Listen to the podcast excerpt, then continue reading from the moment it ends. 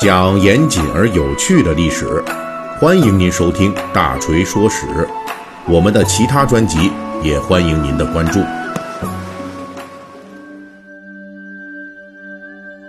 最近由于疫情的因素，大锤呢也是连续几期啊推出了关于历史上人类和我们的重大流行疾病啊、疫情啊、殊死抗争的这些故事啊，我们。把它呢简称为叫战役史话啊，那我们本期就继续这个话题。呃，在节目的一开始呢，我们还要再次向仍旧奋战在抗疫一线的广大逆向前行者们致敬，也希望呢这次新冠肺炎的疫情能够快一点过去啊，希望大家呢，特别是我们这些在一线的工作者们，可以早点的回家休息。在本次抗击新冠的过程当中啊，哎，这个大家知道，这个新型冠状病毒肺炎啊，顾名思义，这个治病的机理呢，就是由于这个新型冠状病毒。呃，所以说呢，在这个过程中啊，杀菌消毒就成了一个非常重要的工作。那这里边呢，就出现了新的主角哈，就是原来我们除了这个口罩是紧俏物资之外。发现各种的消毒用品、消毒液，哎，也是变成了紧俏的商品。比如说有代表性的就是七十五度酒精啊，还有这个八四消毒液，那都曾经一度是抢手货呀。啊，当然现在呢，这些消毒的物资，哎，这个市场供应已经非常充足了。啊，尤其值得一提的是啊，这些消毒液啊，虽然说呃都是这么多年一直传统在用的啊，但是。这个功效啊，仍旧是值得大家信赖啊。这次的这个新冠肺炎的病毒呢，哎，还是有作用啊。那么今天大锤给大家要讲的啊，这个就是人类历史上关于消毒液的那些事儿。首先呢，大锤要解释一个小知识啊，这个八四消毒液为什么叫八四呢？啊，其实这八四消毒液啊，不是品牌的名字，它就是一种产品啊，不是说是八四牌消毒液，不是这个啊。现在有很多的这个获得授权的厂商，都在生产各种品牌的八四消毒液啊。举个例子，比如说大锤，我要是生产，那我可能就叫大锤牌八四消毒液。所谓的这个八四消毒液，是三十多年前北京地坛医院研发的一款以次氯酸钠为主要成分的消毒药剂。最初呢是用来防范甲肝流行的，因为这个甲肝病毒生命力特别强。因此呢，专门就研制了一款强力的消毒液来拌它。当然，最后证明啊，这款消毒药啊，拌甲肝的效果非常好啊，就把这甲肝的这个传染病啊给安排的明明白白了。后来呢，这种药剂就被推广成为广泛使用的消毒药啊，就是我们现在所称的叫广谱呃消毒用品。哎，就是说它可以对很多的病毒都有作用。但是它发明的年份是一九八四年啊，所以呢，这个消毒液就得名叫八四消毒液，有三十多年的历史了。这个八四消毒液表现出了强悍战斗力啊。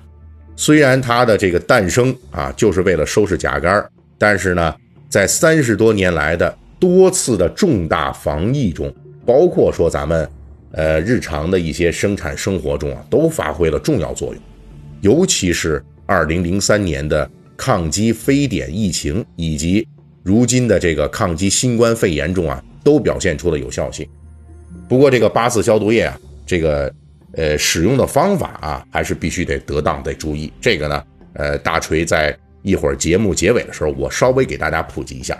其实呢，一般人的这个咱们老百姓的家庭啊，用不着囤那么多啊，有一瓶啊，您且使呢。我到时候告诉您怎么用。好。咱们暂且这八四消毒液先告一段落哈，那么我们继续跟大家聊一聊这个人类消毒液的历史。咱们继续往前追溯，这个消毒液呀，呃，其实它的核心作用是消毒，是吧？所以这消毒这个行为，呃，其实它在人类历史上诞生的是非常早的。古罗马有个学者叫瓦罗，他就曾经说，在两千一百年前的人类啊。就已经发现沼泽中可能有某种非常小的、人类肉眼看不到的小动物会在空中飞行，并且通过空气进入人类的口鼻而引发疾病。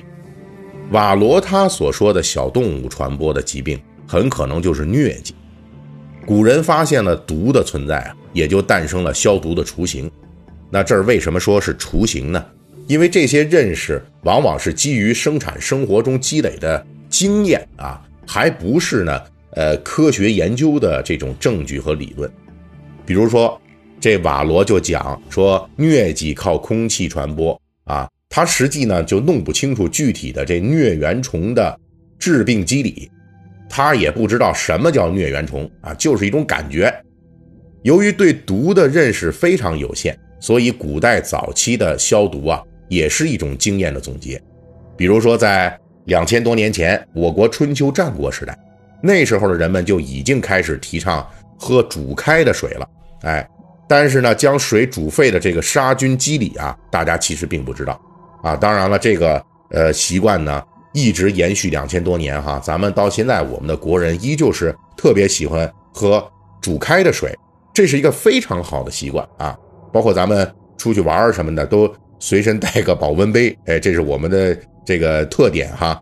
但是这个确实喝煮开的水啊，是呃非常有利于大家的这种健康，特别是说防止一些寄生虫啊、一些这个细菌、呃病毒这些呃对于身体的侵扰啊，它是非常重要的。大锤之前也讲过，这个血吸虫特别狠的一种传染病，对吧？就是因为水的卫生不达标。啊，所以人呢才会容易感染。那类似的呀，还有这个明朝的李时珍在《本草纲目》中提出的对瘟疫病人的衣物进行蒸汽熏蒸的办法啊，这个现在也在用，对吧？以及说呢，中世纪的时候欧洲人怎么弄呢？他们呢是用这红酒加工绷带啊，也不是说因为啊说他们就已经认识到了说这高温蒸汽和这酒精啊具有杀毒作用。而更多的呢是属于呢，就是这种对生活经验的总结啊。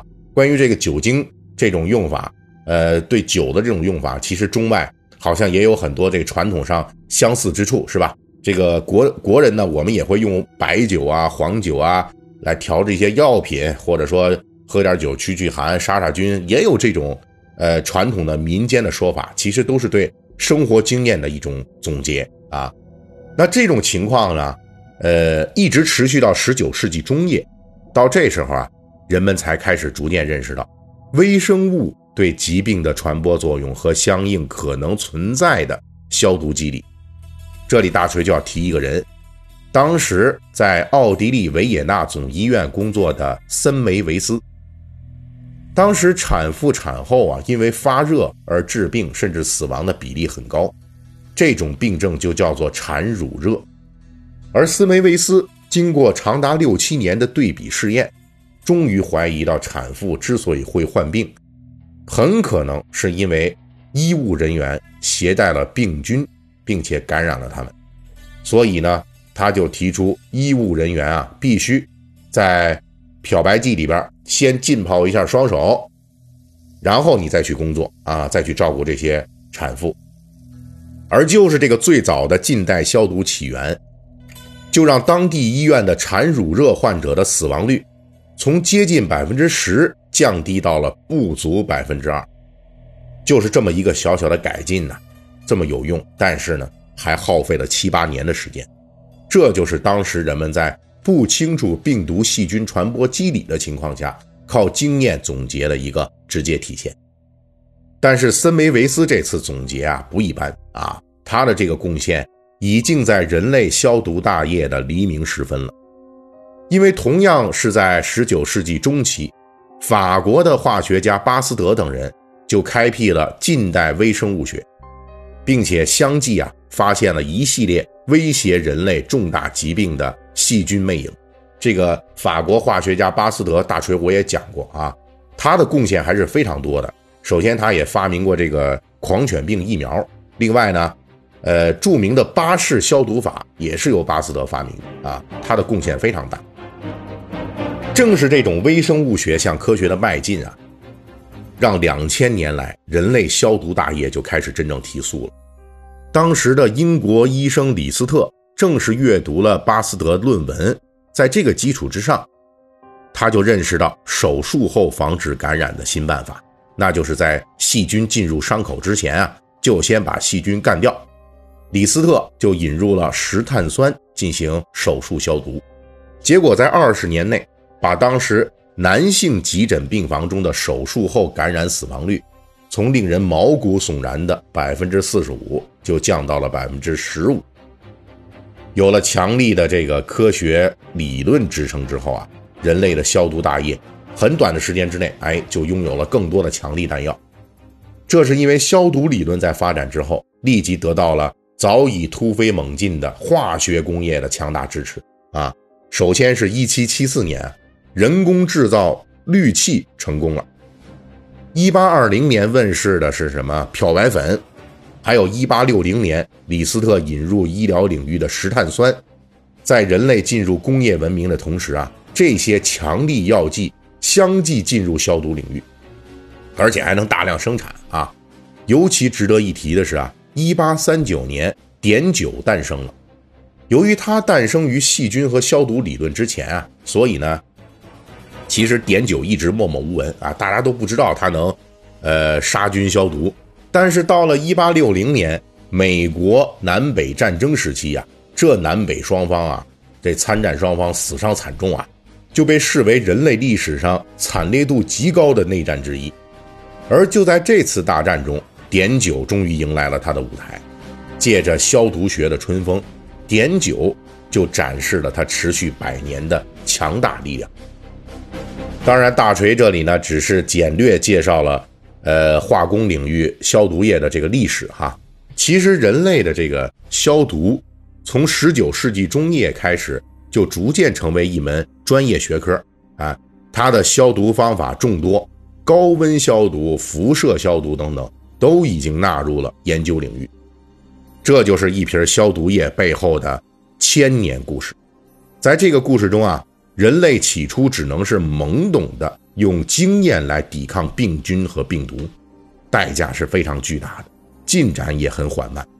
而当人类迎来了科学的援军之后，就终于打出了自己手中对抗病菌的强大武器。好。这个节目接近尾声啊，我跟大家说说这八四消毒液的用法哈，呃，普及一下哈。其实这八四消毒液呢，呃，可不是说越浓越好哈，您可不能说弄一瓶子来，然后咣咣倒出一个直直接用，它是需要稀释的啊。